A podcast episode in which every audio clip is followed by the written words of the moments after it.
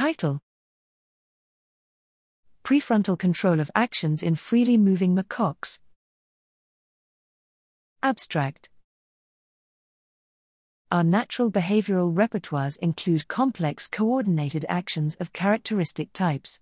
To better understand the organization of action and its neural underpinnings, we examined behavior and neural activity in rhesus macaques performing a freely moving foraging task in an open environment.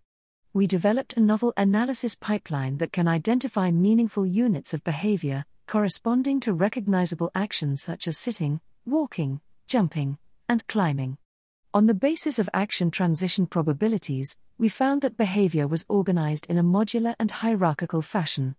We found that, after regressing out many potential confounders, actions are associated with specific patterns of firing in each of six prefrontal brain regions, and that, overall, representation of actions is progressively stronger in more dorsal and more caudal prefrontal regions.